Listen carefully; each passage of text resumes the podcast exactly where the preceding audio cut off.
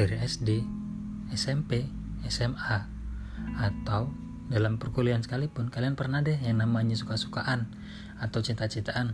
Nah, sekarang kalian juga bisa loh mendengarkan kisah seperti itu di podcast kisah cinta-cintaan. Atau kalian juga bisa loh berbagi kisah seperti itu di sini. Terima kasih.